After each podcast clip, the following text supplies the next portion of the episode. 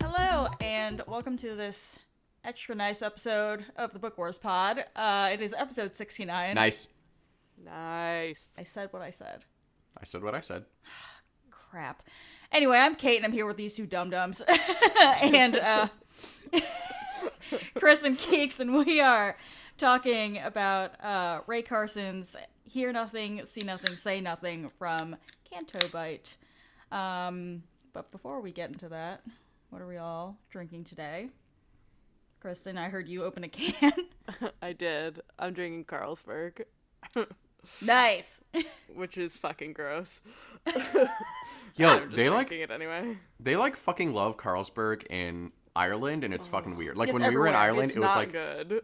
they would have like all these Irish beers, which like of course, like you got your Smithwick's, you got your Guinness, what have you, Mm-hmm. um, and then they would have Bud always because LOL. we're because we're the worst country in the world. Yep. and we ruin other countries. But then they would always have Carlsberg. Like that was the other that was the mainland European beer every single bar had. It was very weird. What What is it like? Is it basically like? It's just super light, isn't it? I was like, is that like Europe's version of pea like- beer? It's yeah, it's your it's European PBR basically, okay. but it's like less sweet. It's like Oh. kind of bitter, but doesn't Ew. really taste like anything. oh. Yeah, That's not it's fun. just like yeah, I know. I'm I. It's funny because like I much prefer for cheap beer here. I much prefer uh, Tuborg, but like that is not everywhere like Carlsberg is, even though it's owned Mm. by Carlsberg, much like Rainier is owned by PBR. Interesting. but they are slightly different. Do you Um, have Heineken there? I would think that'd be pretty easy to find. Yeah, there's Heineken, but um, that's I mean, it's, it's that pretty similar to Carlsberg. yeah. Where's Carlsberg from? Carlsberg Denmark, is I believe. Danish. Yeah. Yeah. Oh, I don't fucking know. I only know Yeah, because I looked it up in Ireland. Oh, Yeah, Carlsberg and Tuborg are both Danish, and then uh, Heineken is uh, Dutch, okay. I believe. I did not know that. I think you're right. Yeah, It's either that's Dutch or right. German, but I Well, duh. think you're right. No, I think it's Dutch because they have like that huge Heineken brew thing in the uh, Amsterdam airport. Oh, yep, yep, yep, yep, yep. Now that I think about it. All right. Well, that's a thing that's happening to you, I suppose. Chris, what are you drinking? Uh, I am drinking a mug of uh, Irish rum cream flavored tea from Capital Teas in uh, the Washington D.C. metropolitan area, Oh my as well as uh, spiking it with some Wray and Nephew rum cream, which I started a few episodes ago and just finished the bottle today because it was a very small bottle. Goddamn Ray and singular nephew. Singular Nephew. Singular nephew. I just thought it's not Ray and says it's Ray and singular nephew. God damn it. Anyway. Uh, Uh, Star Wars Speaking- Episode 8, Luke and Nephew. oh my god. Oh. official nephew of the pod was born. We're not talking about him, but he was born. Yes. he's perfect angel. He is a perfect, perfect angel baby. Um, who I needed a, Seriously. who I needed a blanket that he loves. Yeah, it's fucking awesome, and we're really excited about it. Anyway, Yes. He's a very uh, very what are you baby. drinking? He is so cute. Kate, what are you adorable. drinking? Um, shout out to the anonymous friend, uh, a friend of the pod who who pooped out a baby this week. Um, uh, I am drinking. I have one mug of Twinings Earl Grey, which I brewed super strong because Twinings tea actually kind of sucks. To be perfectly honest with you. And I also have uh, the last of the bottle of Roku Gin that uh, Chris's parents got us from Japan. I'm pretty sure Chris had like two sips of it and gave the rest to me. So us is a loose term. For Yeah, I don't know why they couldn't have brought me some whiskey, but whatever. Because fuck you, I guess. Whatever. I mean, that is a good reason. It's all right. We all we all All know the we all know the order of importance among their uh among their progeny. It's the dog and it's your brother. The dog is first. Yeah, no, it's it's the dog, my brother, Kate, and me. Yep. We all know that. It's it's just factual at this point, I hope I meet them one day so that I can be in front of you, Chris. right? Um, I also want to point out that I discovered the other day that Roku Gin is now available in the states. I saw it's, it was in our stupid ABC store, so Yeah, if it's here, it's everywhere. it's not Ooh. It's not that good. So don't get it. Um, Oh, it- okay, cool, cool. They apparently cool. do whiskey. it's fine. Well, it's just rougher than you want it to be for the top note, supposedly being cherry blossom something. Hmm. So it's odd. See, I think cherry can go, uh, even if it's cherry blossom, even if they're calling it cherry blossom, Yeah. cherry can really go either way. Yeah, it just adds some sweetness for this one, but the sweetness and the fact that the it's just kind of rough, like not super fancy gin, makes it weird. I think they wanted those to balance out, but it doesn't. So I don't know. Sorry. yes, that's fair. No, that's that's fair. Um, I get that. I get that. Like distilling it another time, which is what takes away the roughness. I get that that costs money, but it just frustrates me how many like alcohols, like gins and whiskeys, and bourbon in particular, like that claims to be like for sipping or like very drinkable is just Yeah. so fucking rough and like it was just not necessary. And and then and then like particularly with bourbon, it's become this fucking thing. Like with people who just drink their coffee black just to drink their coffee black. Like people do that with bourbon. They're like, oh yeah, it's really good rough bourbon. Really like my Jack Daniels on the rocks. And how big is My your Gentleman dick? Jack. And how big is your dick? Um, It's just so oh, it's so annoying. gentleman, gentleman Jack isn't that bad by itself. Just regular Jack is. Gentleman's Jack is Oh, at yeah. least palatable. Yo, I see all these fucking Jim Beam commercials. Like. Jim Beam was one of the like big sponsors of the World Series, and I saw all these fucking Jim Beam commercials, and it was like Oh my God. Mila Kunis going to a bar and ordering a Jim Beam on the rocks, and I'm like, literally nobody in the history of the world has ever ordered a Jim Beam on the rocks at a bar. no one's done that. No one's done it.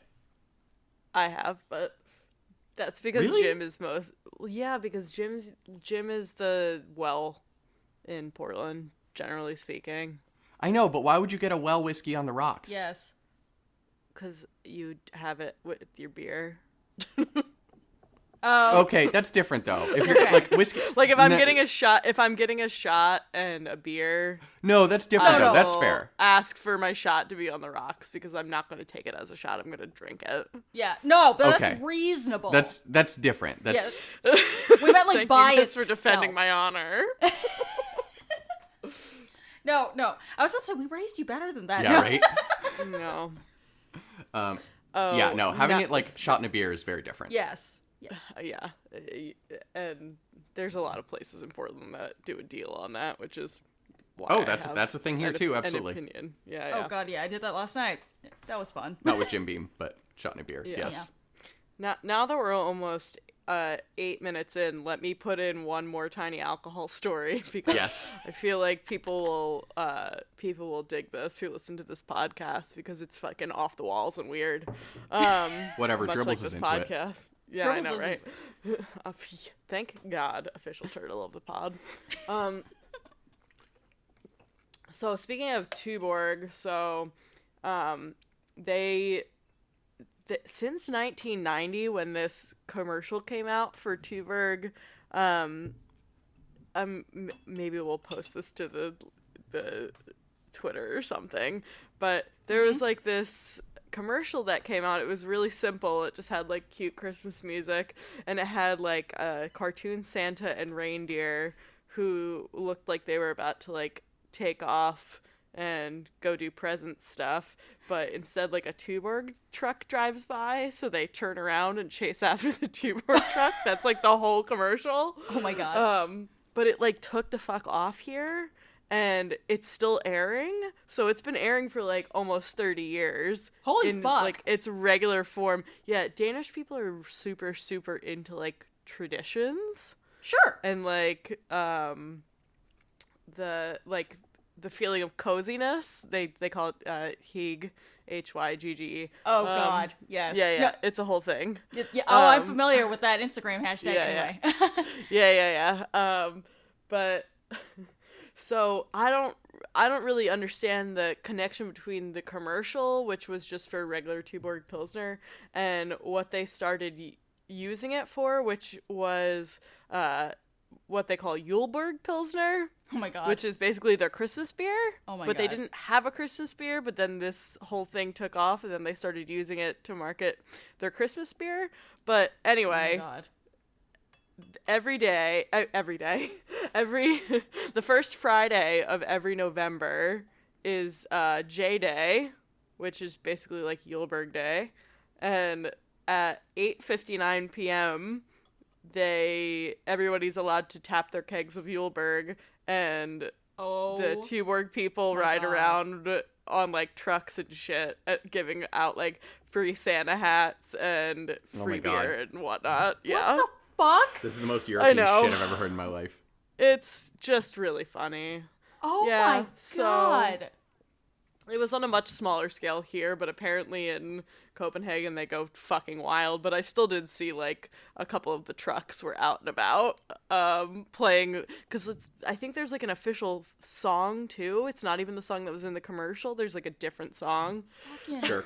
I don't know. It's a whole thing. I'm trying to find more information about it, but the like the best thing for me to look at would be Danish Wikipedia, and like it is not. It's in Danish, so That's incredible. anyway, so it's just that was Friday. Oh, and it used to be Thursday, Oh. but then they the drinking age here is 18 Uh-huh. and nobody nobody would go to school on Friday. so they like literally decided as a company to like move it to Friday. oh. But still 8:59 p.m. specifically. Oh my god. I know. It's so funny. Anyway, um I'm just I trying to that- imagine a Today beer company learned- in America doing that and just like for it to be like a mainstream beer company, just like the complete apathy with which they would be met. I don't know. It's just Like so there's like funny. well, is this is this like a country a nationwide thing or is it specifically in Aarhus? Oh no, it's like well, it's just like in the bigger cities. So Okay. it they go wild in Copenhagen because but that's where the Tuborg brewery is. Sure. Sure. Because I could see like if PBR did it in Milwaukee or if like Bud Sure. did it in St. Louis, like I could see specific cities going wild for this shit, but not like in multiple places. I mean, Yeah, I know. is It's small. That's really true. funny. It is so small, and it is so cold and windy. that's what I have for you. anyway, um, So, that was that's- more That's your- that, that that's that was more of a beer talk. That was more of a Tosche Station Brew House story, but Yeah. whatever. Crossover pod. It's it's fine. Um, there's your fun fact of the week, everybody. Yeah, really. Look it up. J Day. J dash D A Y. It's uh wild times.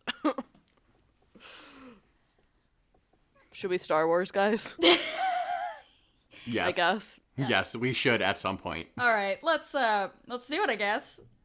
Cool. Uh, so for those who didn't follow along with the reading, uh, this week I'm kidding. Everybody, you can you can listen without reading.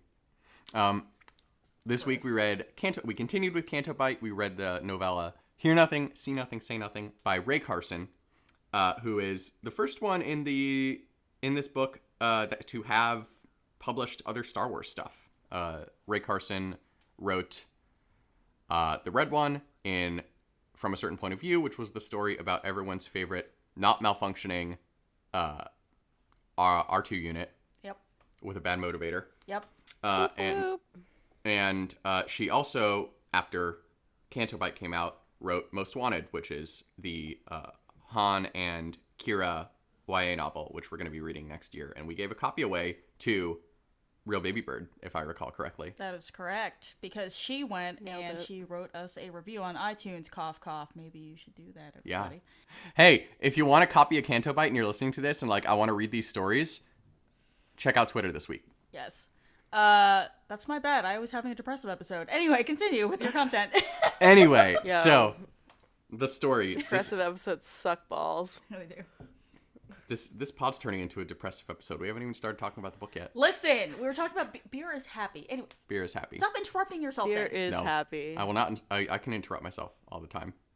God, you're so you're just like dude, I heard you're a white man, so you put interrupting inside of your body and then interrupted yourself. If a white man interrupts another white man, does it make a sound? oh my god. Yeah, it makes the fucking most noise. Sorry. I, I just got told. I stand corrected. Oh All right. So one thing we want to talk about with this story is the concept of found family, and this is obviously a big point in this story for those who uh, didn't have a chance to read it yet or don't have the book and would like to win it this week by following us on Twitter at book BookWarsPod. Uh, this story uh, circles around Lexo Sooger, who is a Dor Namethian uh, masseuse, masseur, excuse me, at uh, Zord's Spa House, Spa, uh, Zord's some Bath and Spa. That's what it's called. Um, which we know from earlier in this book when Kedpin Shoklop went there and had the best massage of his life. Uh, and he has a human daughter, uh, and it's like a running joke between them. Like, I have to tell you something. You're adopted. What? So cute. Oh my God, because it's he the is best. he is very not humanoid. So cute. He's just the best dad. He's a very soft murder He's dad. I know. such a good dad. Oh my god. Um, and the kid is 13, right? yes. Yes, I believe so. For those of you who gives give shit about that.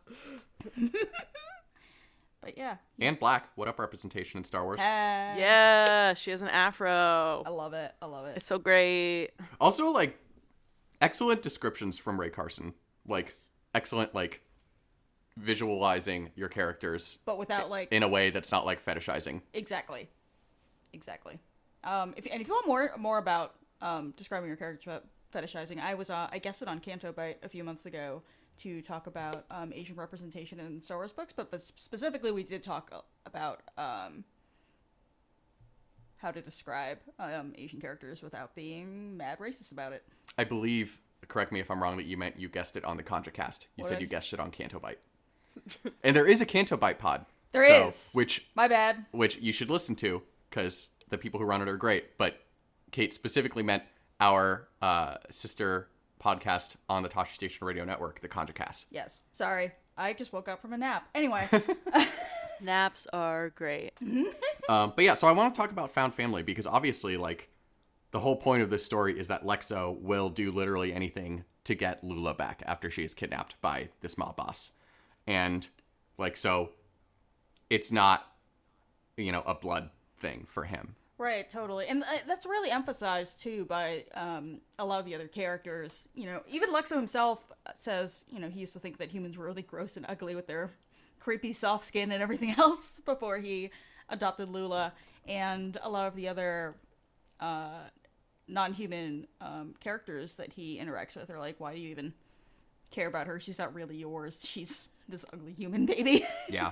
and he's just like, Don't so fucking rude. I know. And he's just like, don't talk about my child like that. I will backhand you with my large, pained, pained, aching hands. yeah, right? I do love them dragging humans though. I just wish it wasn't Lula.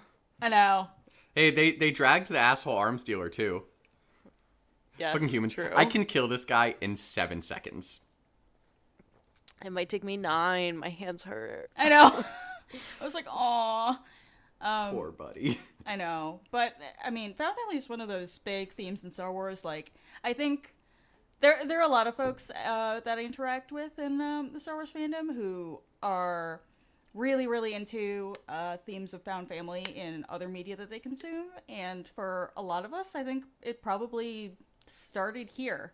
Um, so it's cool to see that showing up in um, just a really, really explicit way in the story. I consume no other media. Yeah, well, I mean, if you think about it in Star Wars, the only.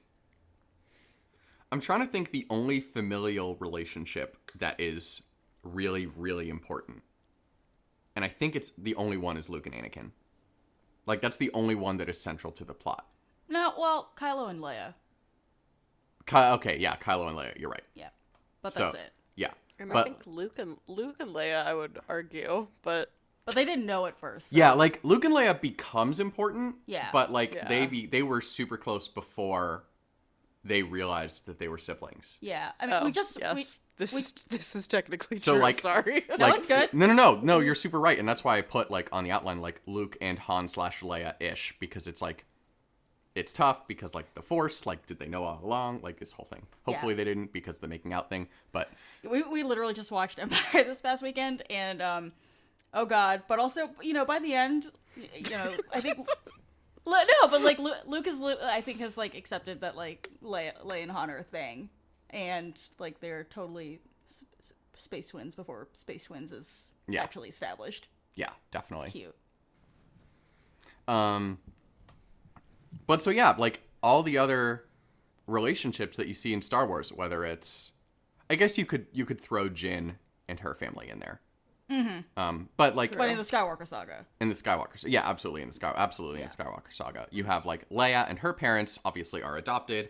Uh, excuse me. You have obviously the entirety of the Jedi Order is not related by blood to anybody, mm-hmm. but they very much feel but Like they siblings no, they absolutely feel yeah. like brothers and Yeah. you know siblings. yeah. Um, and then you have Rey, of course, who comes from nothing, mm-hmm. and yet is important and she matters to Finn and to Poe and to Leia. Mm-hmm. And so, like this concept of found family is one that, Or Finn himself. or Finn himself, absolutely. Uh, and so, this concept of found family is one that is very recurring in Star Wars, but like there's always these new ways to do it because we don't really have the parent going hard after a child as like the main plot line in Star Wars stories so far. We don't have a ton of that. What do you mean going hard?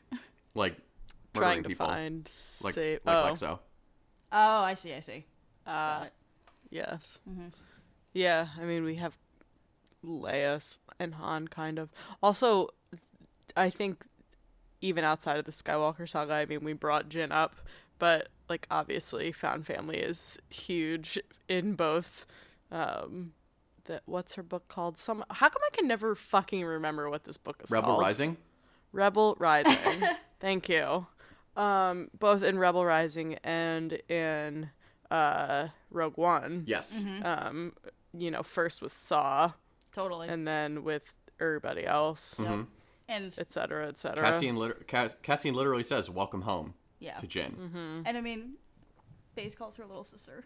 Yeah. Oh, now I'm sad all over again. I know. I mean, if you, Great. if you want to be more sad, like the whole point of Rebels is found family. That's Yeah. literally the entire point of it. Absolutely. True. Let me go cry about Kanan in a corner for 15 minutes. BRB. Um, It's okay. You got a broccoli son out of it. but what about Such a sweet baby. What, but what about not broccoli dad, Chris? I know. I know. Chris. I know. All right, Kate's gonna go cry in a corner. This has been episode 69 of the book. No, I'm just kidding. nice. Um, I, I do want to point out that um one of my favorite things that I've seen on Tumblr um not recently but somebody uh, did a fan art uh being like these are all my favorite sad murder dads and their sad murder daughters um it was just various video game characters so um from The Witcher was Geralt and Ciri um and from The Last of Us it was Joel and Ellie and um Lila's not exactly a murder daughter, but she did like whack a Gamorrean over the head with a tray. So I'm gonna count. I'm gonna count the Lexo and Lula as sad murder dads and their sad murder daughters. I'll count it. And I I love them I'll so count it. much. To- totally counts. Yes, Chris will tell you. I stopped at multiple points, like almost through the book across the room, and I was just like, "Can somebody please leave the sad dad alone?" Yeah. Anyway, And then speaking of sad dads, the one other thing about found family versus blood family is, of course, looking at Han. He's somebody who, the the single blood relationship in his life, he doesn't know what to do with. Like he doesn't know how to be a father womp. because he never had actual blood family to learn from. He only has found family. Aww. And so it's just, you know, one of the ongoing themes of Star Wars is the importance of found family, and that comes through in spades here. Totally. All right, I could go into the next topic, but I feel like I've been talking a lot. Does somebody else want to? I don't know. I was just gonna do the rap air horn. I mean, that's fair. Kate? Um. All right. Fine. I can, I can talk. I can talk. Um. Please introduce the next topic. I can do that for y'all. Uh, so the next thing we wanted to talk about was um, how we get a little bit more into the working class side of Canto Bight. Um, we did a little bit in um, The Wine in Dreams by Mira Grant, the previous uh, story that we read, um, because we have um, the character of Kala, the uh, hotel receptionist. But, you know, she's not the only narrator in that story, but Lexo is the only one who narrates um, in this particular story, and he is a person who, you know, he is well established on Canto Bight. He's lived there for many years. He's a very, very famous, as Chris said, um, masseur, and um, we get to see a little bit about how people live when they are not living in all the glittering casino splendor of the city. Um, Yeah, it sucks. yeah, it does fucking suck. Like, like Be Chris poor. said, I know. Uh, it's no, it's horrible though because um, I I remember when I was uh the, when I first started the story, I was like, oh, it's a person who does massages at Zords, and obviously like Zords is mentioned several times in um the first two stories in the book, but I thought. Uh, Lexo's name was familiar, and I flipped back to um, rules of the game, and he is in fact mentioned in there because Yeah. uh, Kedpin says that he wanted um, a massage from Lexo because he is the literal best, but um, he doesn't. He's he's not available, so so Kedpin is shit out of luck. Um, And we would assume that he's not available because these stories are happening at the same time. yes, exactly. Just a just a little timing note for He- Keeks there. he, yeah, he's left for the Thank day. Thank you. It specifically says Kedpin is specifically told he is left for today, which is probably when he finds out that Lulu has been kidnapped and he fucks off work. Yeah, because because Lexo says he's like never taken a day off Yeah, in like 40 years because you can't when you're poor. exactly. Um, and uh, you know, Actually, Chris, I'm gonna well, actually, Chris. Ooh. Actually, Yes. he says he hasn't taken a day off since the he found the baby. thirteen years ago. Chris. Oh, okay, 13 So- years. You're so so, right. Fuck you. Sorry. No, No, don't be sorry. Don't be sorry. okay. Well, actually, him. Retracted. Um, but yeah, I I was kind of like again because I like kind of like referenced that really quick, and then I then I started the the novella in earnest. I was stunned to see what poverty, honestly, Luxo and Lula live in. Him being like the best massage being, probably on Kintonica, um, which is really fucked up. Like I don't I don't really know, you know what how much he's paid or what or like if he's I don't think he's indentured, but I don't know how much he's paid or anything like that or you know what the what the cost of living in Canto Bight is. But that that's like nightmarish, isn't it? It's like it's like something that's like honestly really horrible. There's something really horribly American about that that you can just like run as fast as you can, but you're always running in place. Like uh, yeah. yeah, it's I mean, this it that is what it was like growing up where I grew up.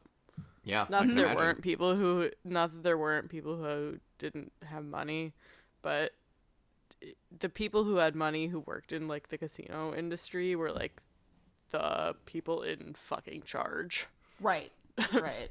Yeah, not not dealers or even like pit bosses. It was Right. like p- people who were like VPs. Ew. Yeah.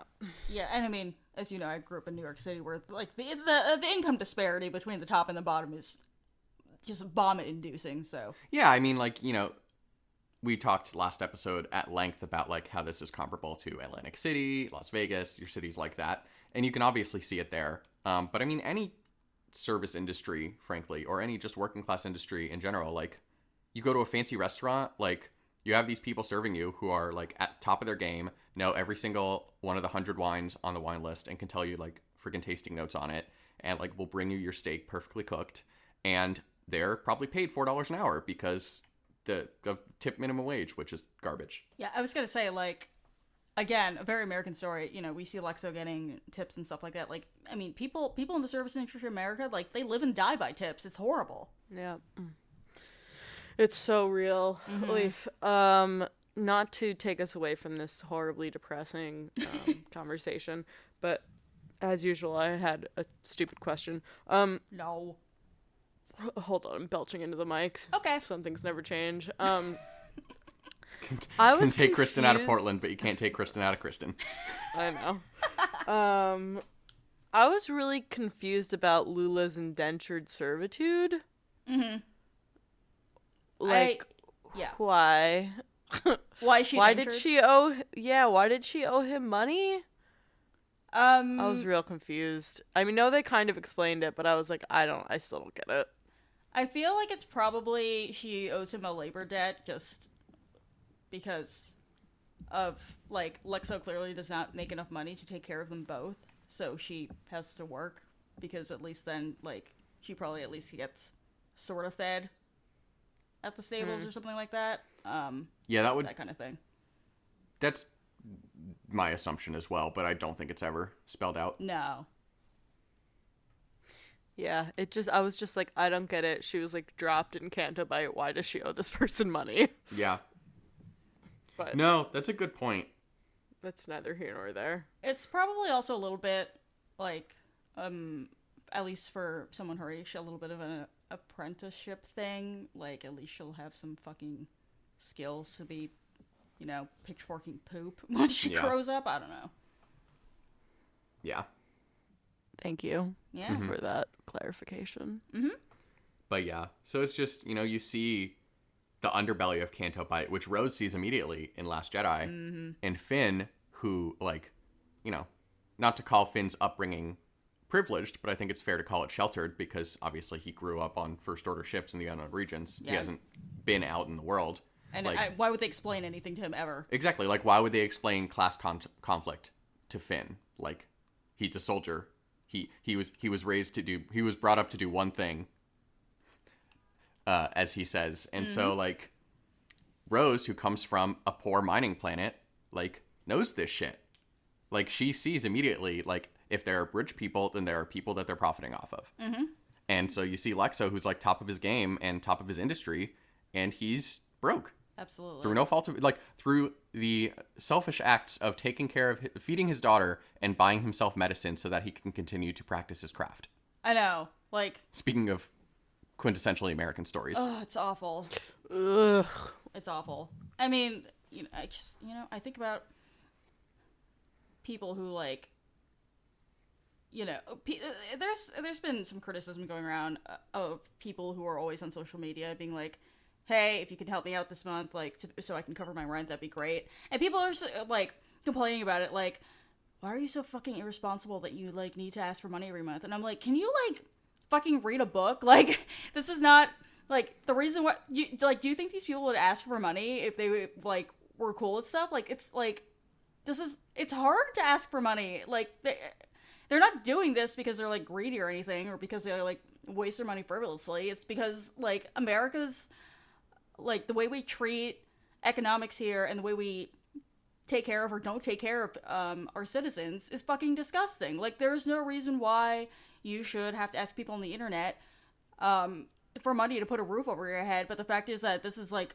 fucking the United States in the year of our Lord 2018, and we still can't house people. We can't give them basic shit. It's awful. Yeah, I mean like it's it's true in certainly in American society and it's true in Canto Bight and in the galaxy far far away. Mm-hmm. Like you come into these places and you come into America and Canto Bight and you hear these rags to riches stories and the American dream and hitting it rich in Canto Bight mm-hmm. and you expect the world to be fair and you expect and particularly if it's been fair to you. Sure. You know whether whether fair is accurate or not. Right, Whether you whether fair. yeah, whether it feels fair to you. Like you expect that if somebody works hard, then they are going to be able to get ahead. Whether it's, you know, somebody saves their money and, you know, doesn't gamble it all away or whatever, you know, be be welfare queens is the popular American garbage Yeah. uh, stereotype.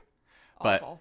like you expect the world to be fair and as we know in america and as rose knows and as lexo knows it's not fair in canto bight either like No. it there is no fairness Absolutely. Yup.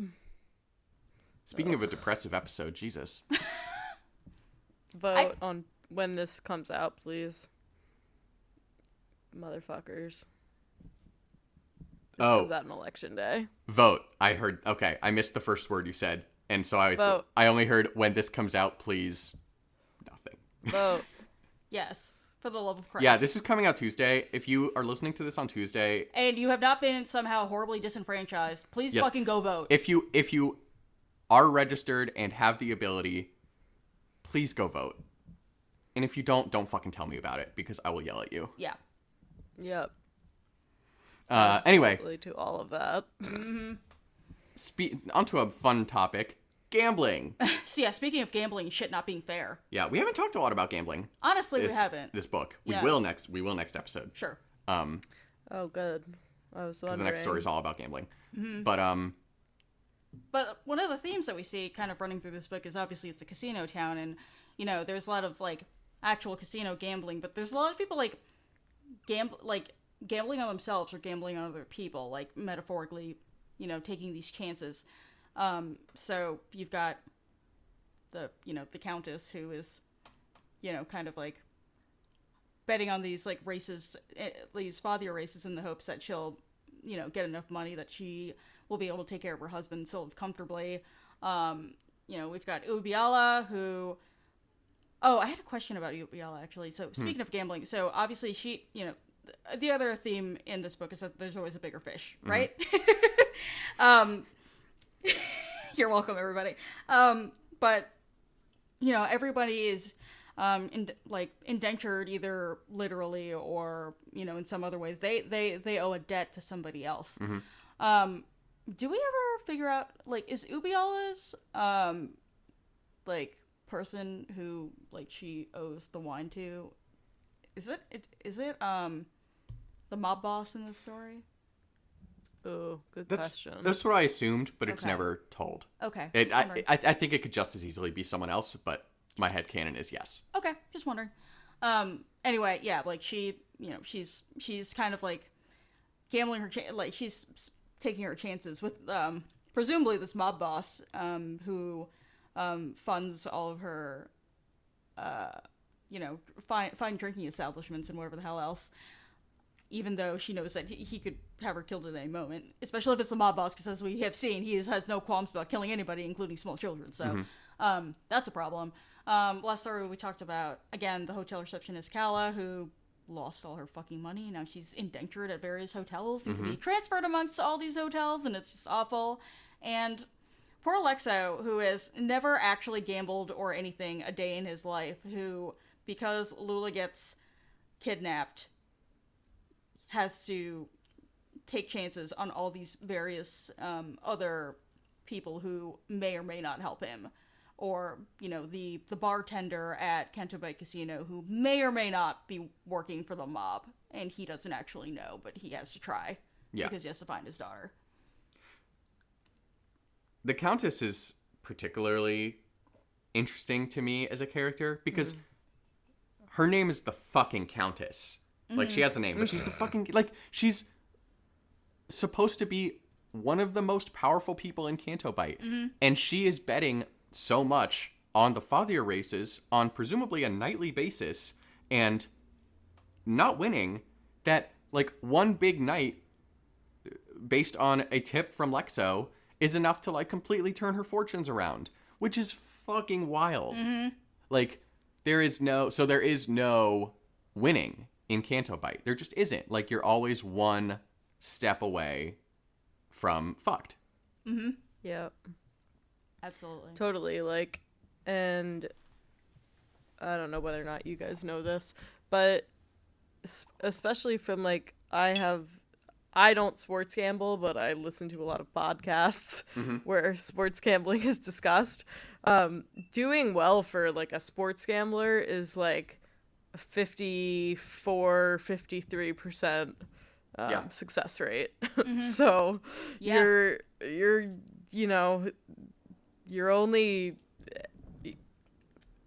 it's it's hard to win even if you're winning you're also losing um and it knowing what we know about the countess it would be hard to imagine that she would not turn around and bet all of that the next day you know I know, I know. Which kind of like kind of, I mean, Keeks. me again we talked about this last episode when we um Yeah. you were talking about a little bit about um you know how you grew up in a town that was um very dependent economically on Atlantic City, um, and I was saying again, I grew up in New York, and so I'm really familiar with the, you know, the people who like take the bus there at night and then they come back in the morning and they've spent all night gambling, and Yep.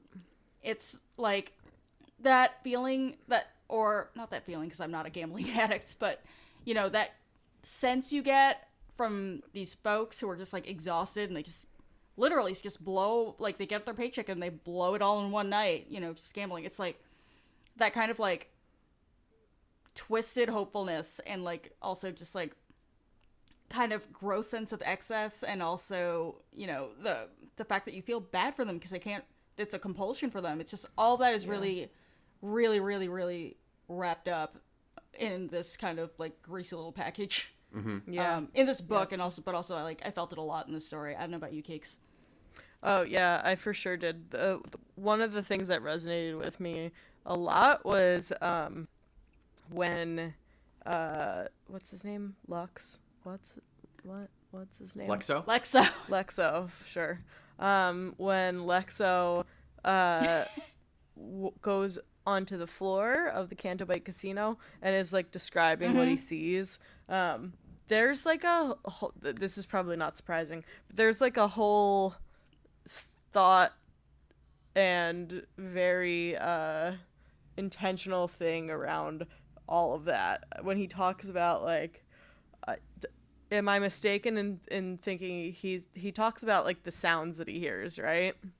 Yeah um all chris probably knows this because he has perfect pitch but all of the uh all of the um slot machines in casinos are in the key of c so that when they make noise it sounds nice to your ears and makes you spend more money that's horrifying Yep. No, it's it's it's key of C. It's major keys, yep so it uh you know it feels positive.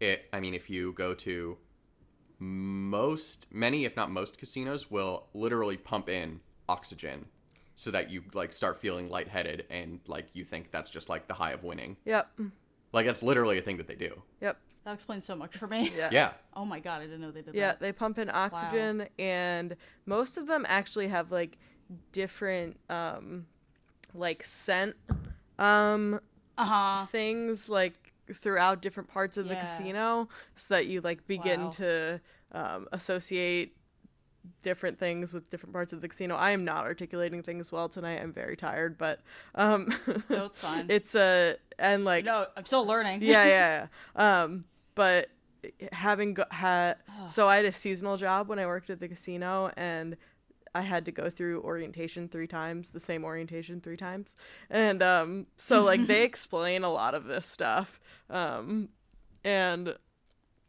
it's Wow. just uh, it's super interesting. Um, even like the way that they lay things out and um, the way that they like do the floors in certain places to like try to sh- um, funnel people to certain parts of the casino more than others. It's just fucking wild. Yeah. It's like someone's job to do this, and it just like kind of makes me want to die. Oh yeah, it's a social science. There's no question. Yeah, absolutely. I mean, I knew I knew they did this in like stores, like clothing stores and department stores, and even at restaurants and stuff like that. Um, I haven't ever thought about it in terms of casinos or read about it in terms of casinos, but that makes perfect sense and is kind of queasy making. Not gonna lie. Yeah. Yeah, I mean, i- if our listeners go to casinos at all, just like next time you go to a casino, go in and just tr- track how hard it is for you to find the minimum bet tables. Like as somebody who bets them, like I don't have a ton of money. Like I, I, you know what I mean. I don't I don't bet large amounts. If I play blackjack, I will usually pl- play at like a five or ten dollar table. Like, see how hard it is to find those small dollar tables versus the like 25 50 dollar a hand tables. Like, and it's the ones that are high dollar amounts are the ones that are right in front of you. For sure. Yep. Yep. It's you know I as I've grown older and I've thought about this. Um, again, I I don't I I don't really gamble because it I I grew up watching these people and it kind of just freaked me out. So it kind of super turned me off gambling. But as I've grown older. Um, you know, and as an older person going back to places like Dave and Buster's or Chuck E. Cheese, it, like that also freaks me out because it's kind of the same thing but for children, and you want tickets, and it's really fucked up. It's true. Yep. Dave and Buster's is poisoning our society. A little bit, but ugh. Anyway, Do you get tickets at Dave and Buster's? I thought the I Dave and. Buster's was so. the adult one. Grown up one. It might be, but I, I, say, I fucking love still Dave and Buster's. I I thought they gave you tickets for like the nostalgia factor kind of thing, but maybe I'm wrong. I don't know that they. I don't know. It's been a long time since I've been to Dave and Buster's. I know. I just like. Me I just like arcade Whatever. games. Chuck E. Cheese, Charles E. Cheese then. Yeah, sure. Charles E. Cheese, and also like, it's so funny because there was so much of that like on the Atlantic City Boardwalk and stuff. so Mm-hmm. literally just like looped right in. Leap. Yep. Uh, I'm like, I'm please, gonna need to shower after this episode. please don't, please don't badmouth my adult video games. I just want to go ride on a pretend motorcycle. I mean, that is fine. I'm just saying, like, No, you you're we're bit- absolutely right. we're a little preconditioned and it's a little awkward. yeah. Uh, speaking of things that are awkward, uh, what? Hang on. Speak, well, speaking of things that are awkward, but also speaking of Chuck E. Cheese, Yeah. if you want some uh, fun trivia for your next party, What? The E stands for entertainment. His name is Charles Entertainment Cheese. That was a dumb name, and his mom clearly hated him. Yeah. Uh, yep. He's doing pretty well for himself, though. American dream. Worked hard Fucking Got ahead. Because Christ. he has, he has to fill the void in his soul. with pizza Yes. That pizza's so absolutely bad. and entertainment. And luring small children. Wow, this got weird. This is a weird episode. This episode is very little about Star Wars, to be perfectly honest. Yeah, well, it's also very little about Star Wars in the story itself, other than like there are aliens. This is true. oh, you know exactly. No, this is this book is great. Honestly, this has been it's been it's been a lot of good discussion the, pa- the past few few novellas we've read. Um, okay, so I'm gonna turn to the uh, last like major topic that we wanted to talk about, um, which is the uh, impossibility of neutrality. So when we're introduced to Canto Bight in uh, the Last Jedi, we meet DJ, of course, um, Mister Don't Join himself, who tells Finn that you know all the people there are basically I don't I don't know what to call it. A lot of the people who who are spending their money in Canto Bight are arms dealers in the way that that arms dealers make money, and this is true in reality as well, is that they they sell weapons to everybody. They sell weapons to the resistance, they sell weapons to the first order, they are completely indiscriminate as long as they get their money. Um and um Lexo is a person who really strives to be neutral, you know, hear nothing, see nothing, say nothing. Um, he he doesn't want to get involved. He he he doesn't want to, you know, just, you know, have play favorites with his uh, his clientele. He he doesn't want any of it. Um, but of course, he gets uh, dragged into right into into you know just getting very very very fucking involved because God, what the hell's his name is? Serge Ganna. Yes, Big, big Sturg Ganna. That's yes, what it thank is. you. Um, because you know, Ganna drags him into it because he refuses to, you know, accept um, Lexo's stance, and we see that in real life all the time. We see um, folks in the crossfire of war getting pulled to one side or another, um, which is obviously the most common example. Um, you know, we've got, I mean, like for on, you know, that on the global stage, right down to sad kids in like fucking divorce custody fights. Like it, there, there's no way that you can't take a side, especially when it comes to things that really kind of test your morals. You know, and Lexo definitely experiences that here. Well, I think I think it's possible to I think there's a difference between being neutral and not taking a side. Because you see plenty of people not taking sides by playing both sides, right? Like that's what the arms dealers are doing. But that's not the same as being neutral. Okay. Like Lexo aspires to be neutral. Like he mm-hmm. aspire he aspires to literally not be involved in any of this. Mm-hmm.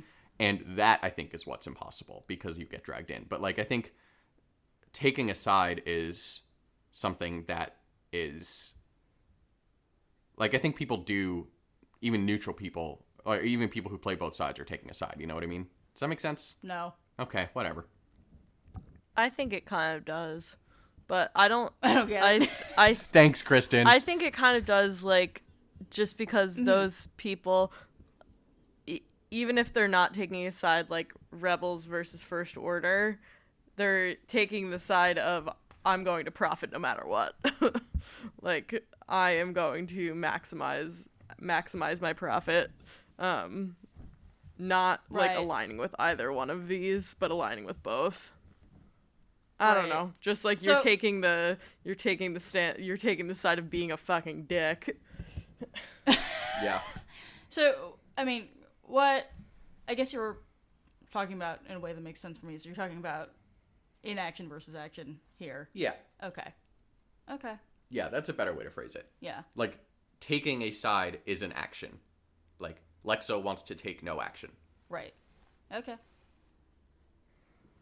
But you can't do that. Yeah, he can't. Yeah. Nope, he got sucked the fuck in because they were like, "Boop, here's your daughter. I'm taking her. Bye." Yeah. And and you look at you look at DJ in Last Jedi, like he takes an action. He's not neutral. That's true. Like he you know, he likes to pretend he is. He likes to tell himself he is, you know. They blow you up today, you'll blow him up tomorrow. Right. But like Finn very clearly says you're wrong. Yeah. And he is wrong because like DJ almost killed the resistance if it weren't for the Holdo maneuver. Yep. And so like it's even even this veneer of neutrality that DJ thinks he has by playing both sides, like which, you know, when he's like good guys, bad guys, there's no such thing. Right. Like it's it's it's all it's all a farce that they, you know, they play for themselves. Right. But also, I, I guess, I guess what's, I guess part of what's um, getting me caught up is the fact that deciding to not take action is still taking an action. You know. Hmm. I mean, we talk about this, at least personally, a lot when it comes to you know social justice shit. Like if you're not, Yeah, speaking of voting on Tuesday. yeah, like you know the whole silence is violence. Mhm. You know, truth of the matter. Like that's you're still making a decision to not do or say anything because I don't know bullshit reasons. I guess. Yeah. No, that's fair. So I mean, I guess I guess that's a deeper discussion of the psychology of choosing to do nothing versus choosing to do something. Mm-hmm. And then once you choose to do something, but taking sides, there's a whole there's a whole decision tree. Oh my god. oh yeah, yeah. Eh, that's All right, terrible. that that seems like a good place gonna say, just stop us please, Just forever. let- please Stop. let this end. I don't want to hear Chris talk about a decision tree again. All right. Well, thank you very much for listening to this incredibly nice episode of the Book Wars Pod. Oh my god. We are next week going to be finishing up the reading aspect of Canto Bight. We're going to be reading The Ride by friend of the pod, John Jackson Miller. that poor man for the pod. Uh, and our next book after that, so you can start to get it from your local library or order it from uh, your local indie bookstore, is going to be Thrawn Alliances uh, by Timothy Zahn. It came out earlier this year. Um, I am very, very excited for this one. So, You're gonna have an excitement poop. Blue boys. Yeah. so many blue boys. Chris, did you read this Um, already yet? I did. It's my favorite book in the canon. It's so good. it's so good. I love it so much. Anyway, in the meantime, hit us up on uh, Twitter, Facebook, Instagram, and Tumblr at Book Wars Pod, particularly this week as we will be talking about ways that you can win a free copy of Canto Bight, Yes. courtesy of Del Rey Publishing, and specifically uh, at Darth and Turnus, Tom on Twitter, who is uh, wonderful, will be joining us for the wrap up and has graciously offered a couple copies for us to give away. and he is very smart and one of the nicest guys you will encounter in fandom. Um, so start formulating your questions now um, about stuff you want to ask him. Please don't ask him dickhead stuff like, eh, what's some what's Don't ask him about the future. yeah, exactly. Like don't ask like like don't, just don't be like, eh, so what's what's gonna happen in uh, Master and Apprentice? Like if you if you ask me that question, I will find you on Twitter and it'll spam you with like weird poop pictures. Yeah, um She'll do we it. can we can promise you that if you ask us if you try to ask Tom stupid questions, I'm just gonna answer them and they're all gonna be about how Snoke is gonna have spider legs. So Oh my god, can we do that? we'll Yes. we'll go back. I, I will find a way to work it into every question that you ask that is stupid. Absolutely. Excellent. I love it. Yes. All right. In the meantime, maybe before we start doing that, rate, review, and subscribe to both us and the Tosche Station Radio Megafeed. It is the best opportunity for other people to discover the show. Uh, so if you could give us a rating and a review, uh, that would be wonderful. And particularly if you leave a review, you open yourself up to winning all sorts of fun prizes. If you have the means and are so inclined, please donate to the Tosche Station Radio Patreon and give us coffee at ko-fi.com slash bookwarspod. It really helps us cover our hosting and production costs as well as help us uh, come up with some uh, with money to do some swag for Star Wars Celebration Chicago. Our theme song is Whiz Bang by Poddington Bear. Our logo and artwork are by Joe Butera Design. For Kate and Kristen, thank you so much for listening to this episode of the Book Wars Pod. I'm Chris, and we will talk to you next week. Blah, blah, blah. nice. oh shoot, we should have been like doing. Co- we should on Twitter this week put up contest for copies of Canto Bight because we're gonna have copies. Oh shit. We were supposed to do that. Yeah.